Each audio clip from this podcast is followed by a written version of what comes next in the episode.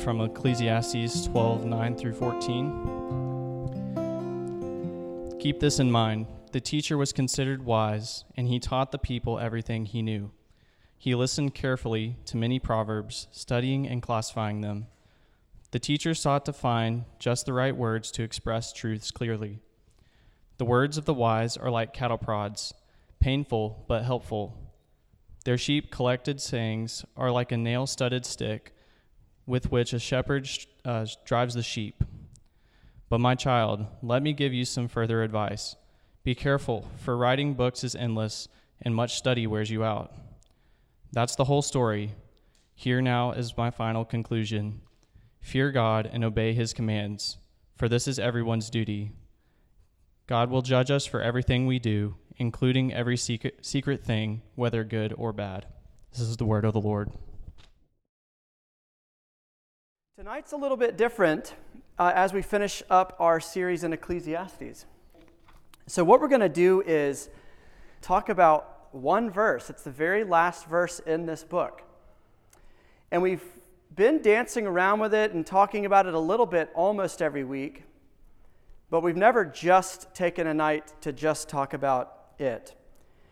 And it's the last verse of what uh, William just read a minute ago. And this is really the climactic moment.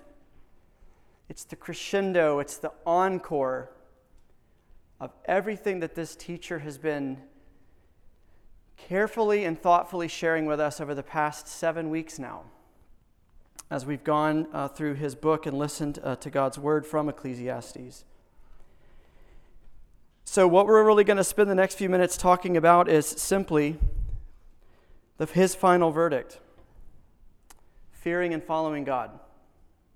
Let me pray for us We'll look at this verse, and afterwards, uh, we will do um, some questions and answers. Some of you all have submitted some of those questions over the past few days. In a moment, we'll put up uh, a link, and there's also a QR code on your page that you're uh, welcome to send in some questions as we, uh, as Casey and I are up here in a moment. But let me pray for us.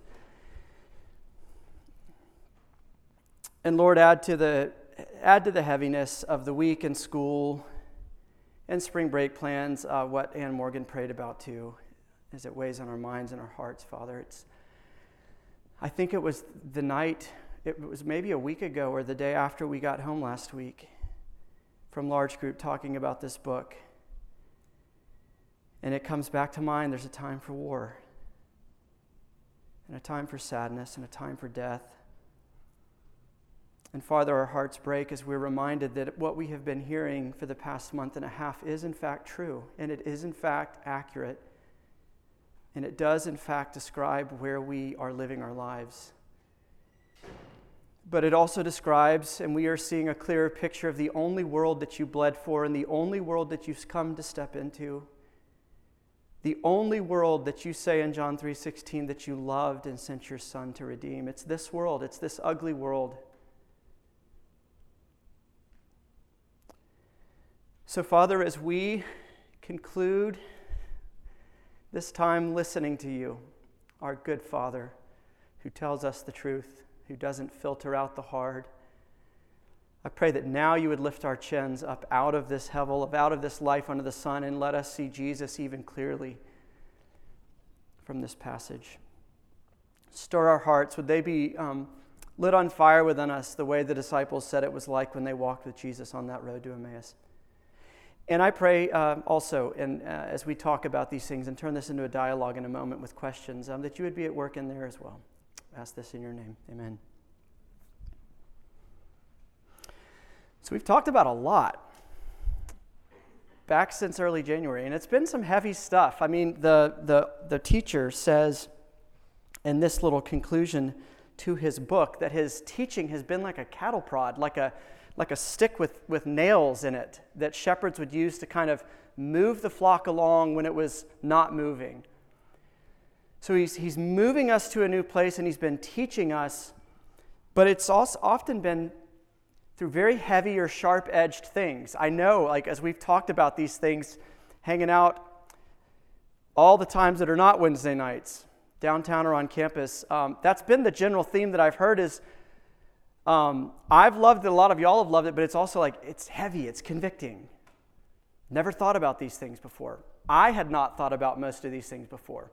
It's one of the reasons I've loved this series so much is it's things that are brand new to me as well.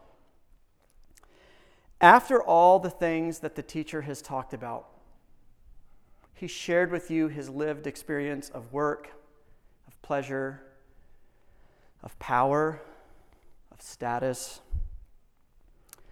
um, of wisdom, of religion. Here's the verdict. Here's the takeaway. The final verdict is fear and follow God, which sounds so simple, but can really challenge us when it comes after the kind of things that we've heard. What does it mean to fear and follow God? That's really what the next few minutes are simply about. What does it mean to fear and follow God? We have seen, I think, a really vivid example of what it means to fear somebody in the past week in Ukraine. I didn't know the name Volodymyr Zelensky prior to a few weeks ago when this stuff started to heat up over there. Did you know his name? Had you ever heard of him? Had you ever seen him before? And now he's like probably the most memed human being, and everybody in the world is just looking at him in jaw dropping awe. Is this guy real? Little five foot tall man. If you've ever seen him in a picture next to normal height people, uh, he looks, I mean, he's a tiny little guy, and he is standing up to somebody that entire countries would never stand up to, that entire hemispheres would never talk back to. Here's just a little rendition of some things he said or done in the past few days. He is credited with single handedly rallying the Western world around Ukraine's cause. Just about two weeks ago, the Western world was saying, This isn't our fight, it's not our battle. Little European country, it's not a member of NATO. We're just going to watch. Don't let it get out of control. And you've seen what's happened in the past few days everybody's getting involved. Everybody is finding this courage inside of them they didn't know there was there. Everybody is in kind of a fighting spirit of defend the weak. He rallied a nation through his speeches, through his little videos that he put up as he's walking through the streets. He's walking through the streets of a city that's under bombardment, that's being sieged. We've seen so many stories over the years of leaders who, when it looks like it's going to fall, they get on a plane and they get out of there and they take their money. And who stays is all their people the poor, the elderly, the disabled, the sick in the hospitals, the moms who are about to give delivery and can't get out of there. They're stuck, but the leader takes the money and goes. We saw it in Afghanistan, we've seen a lot of places. He's still there. And he's walking the streets and he's meeting with his troops and he's meeting with people and he's visiting bomb shelters, even though they think there's people who are looking and roaming the cities trying to find him to kill him. He's there. He took up the needs of his people, the cause of the Ukrainians, and brought it to the whole world. And he's still doing it every day, every night's a new speech. He's putting his life at risk. And then he said a few days ago the, Americans were getting so worried about uh, if they get you and either kidnap you or kill you, uh, you're the face of this resistance, you're the face of the movement, you're the president. If you disappear, the country's going to fall. You, you've got to survive. Let us help evacuate you. You remember what he said? I don't need a ride, I need ammo. And he turned down offer after offer after offer of being safely whisked away. He said, Don't send me cars, don't send me planes, send me guns, send me weapons, send me food, send me medicine, send me planes. Last night he said this in a speech to the European Union. He said, During this time, we Ukrainians have truly become one. We've forgiven each other. This is a very divided nation, very divided, polarized nation prior to a week ago. We've forgiven each other. We started loving each other. We help each other. We're worried for each other. And he's rallying a nation. What am I describing? Whatever you're feeling right now, this admiration, this impress, like, is he real? That's fear. That's what it feels like to fear somebody. The hair on the back of your head stands up. and you look up at this person who might be five foot tall, but he's a giant. And you're like, he's fundamentally different from me. I don't think I have, I don't think that much courage is in this whole room, maybe. It's certainly, I wouldn't contribute anything to that. And you're impressed with him and you admire him. He's a force to be reckoned with. That's what it means to fear somebody. And it's like what it looks like to fear God. Not to be horrified of God, not to avoid Him because what if He crushes me, but to be just, is He for real? Is He for real?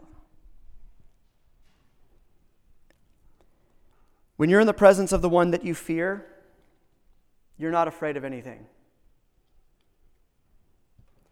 When you're in the presence of one you fear, you're not afraid of anything. You'll charge any hill, you'll die on any hill, you'll pick up any weapon. You yourself would stay in a city and fight because you'd believe in yourself and you'd believe in the cause and you'd believe in victory, even if it hasn't been fully realized yet. You see what I'm saying? When you are in the presence of one that you fear, you're not afraid of anything.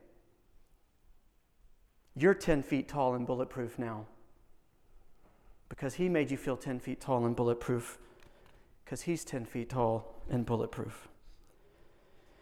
We can also say you will follow the one that you fear. You'll always follow the one that you fear, for better and for worse. The one that you admire, that you respect, that you think, are you for real?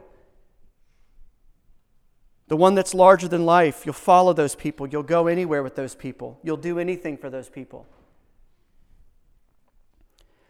But here's the thing before a week ago, before maybe two weeks ago, nobody saw Zelensky this way. Nobody. He was the guy that was all tangled up in Trump's impeachment stuff. That was the president of Ukraine that was all tied up in that. Those phone calls, it was with him. He's a Russian speaker. He's a Jewish man in a country where that's an itty bitty, teeny little minority. His election was, nobody predicted it. Do you know what his previous job was before he was president of Ukraine? He played the president of Ukraine on their version of like The Office, a docu comedy about the Ukrainian government. Mean, you should look it up on YouTube. He was, he was one of the winners of their version of Dancing with the Stars, an amazing dancer. He was a stand up comic. Nobody respected this guy. Everybody thought he was a joke, and that's why everybody thought he was going to fold when he stood up to one of the world's greatest bullies and seeming giants. This guy's toast. Even the CIA said it's going to fall in a day seven times longer than that. It doesn't look like it's going to fall.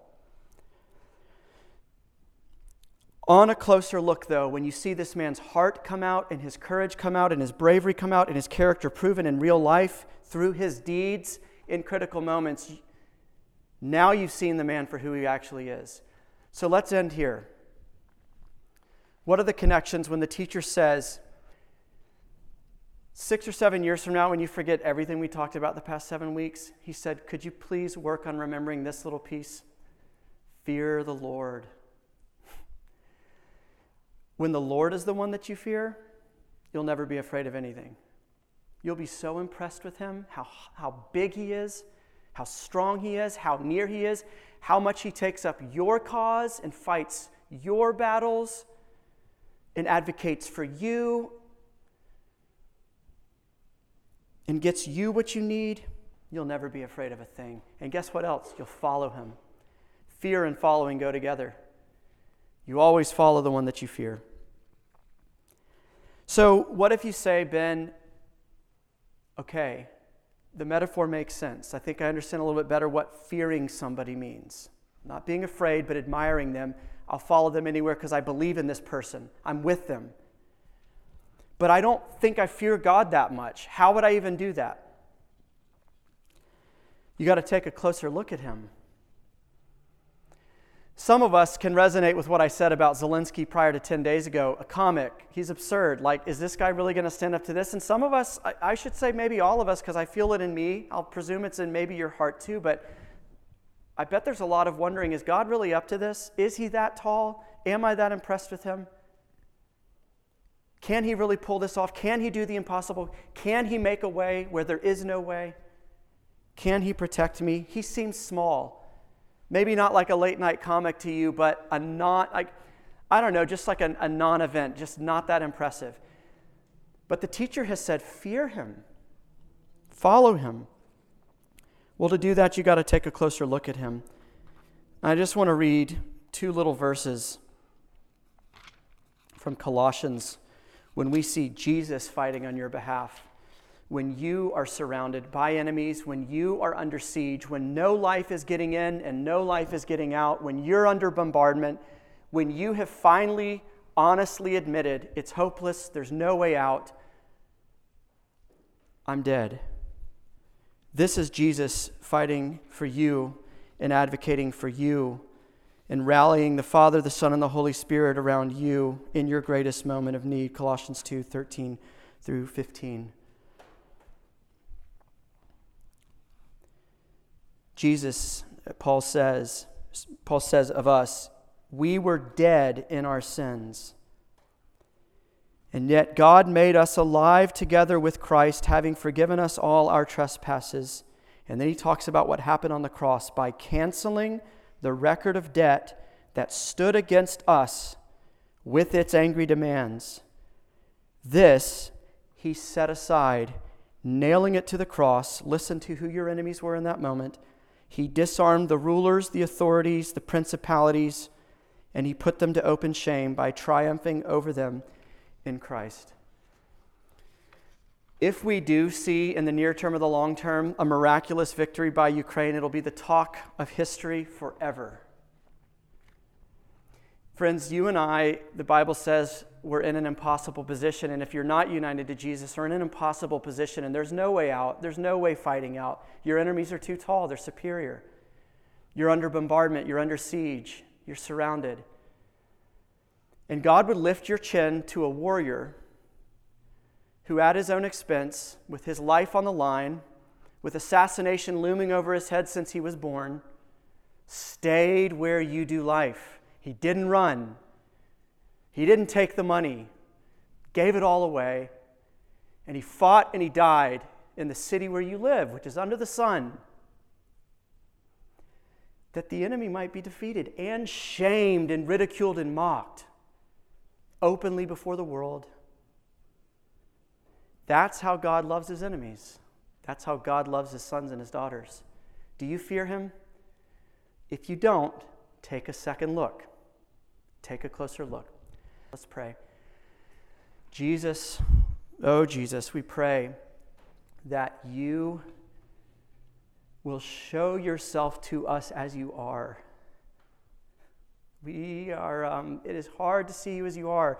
We can see you as so small, so dismissible. We can laugh. What's he going to do? Give us eyes of faith. Uh, help us to fear you, that we might follow you, that we might not be afraid of anything because we're in the presence of one who's for us and one whom we fear. Thank you for the past seven weeks. Be with us now as we keep talking about it. Amen.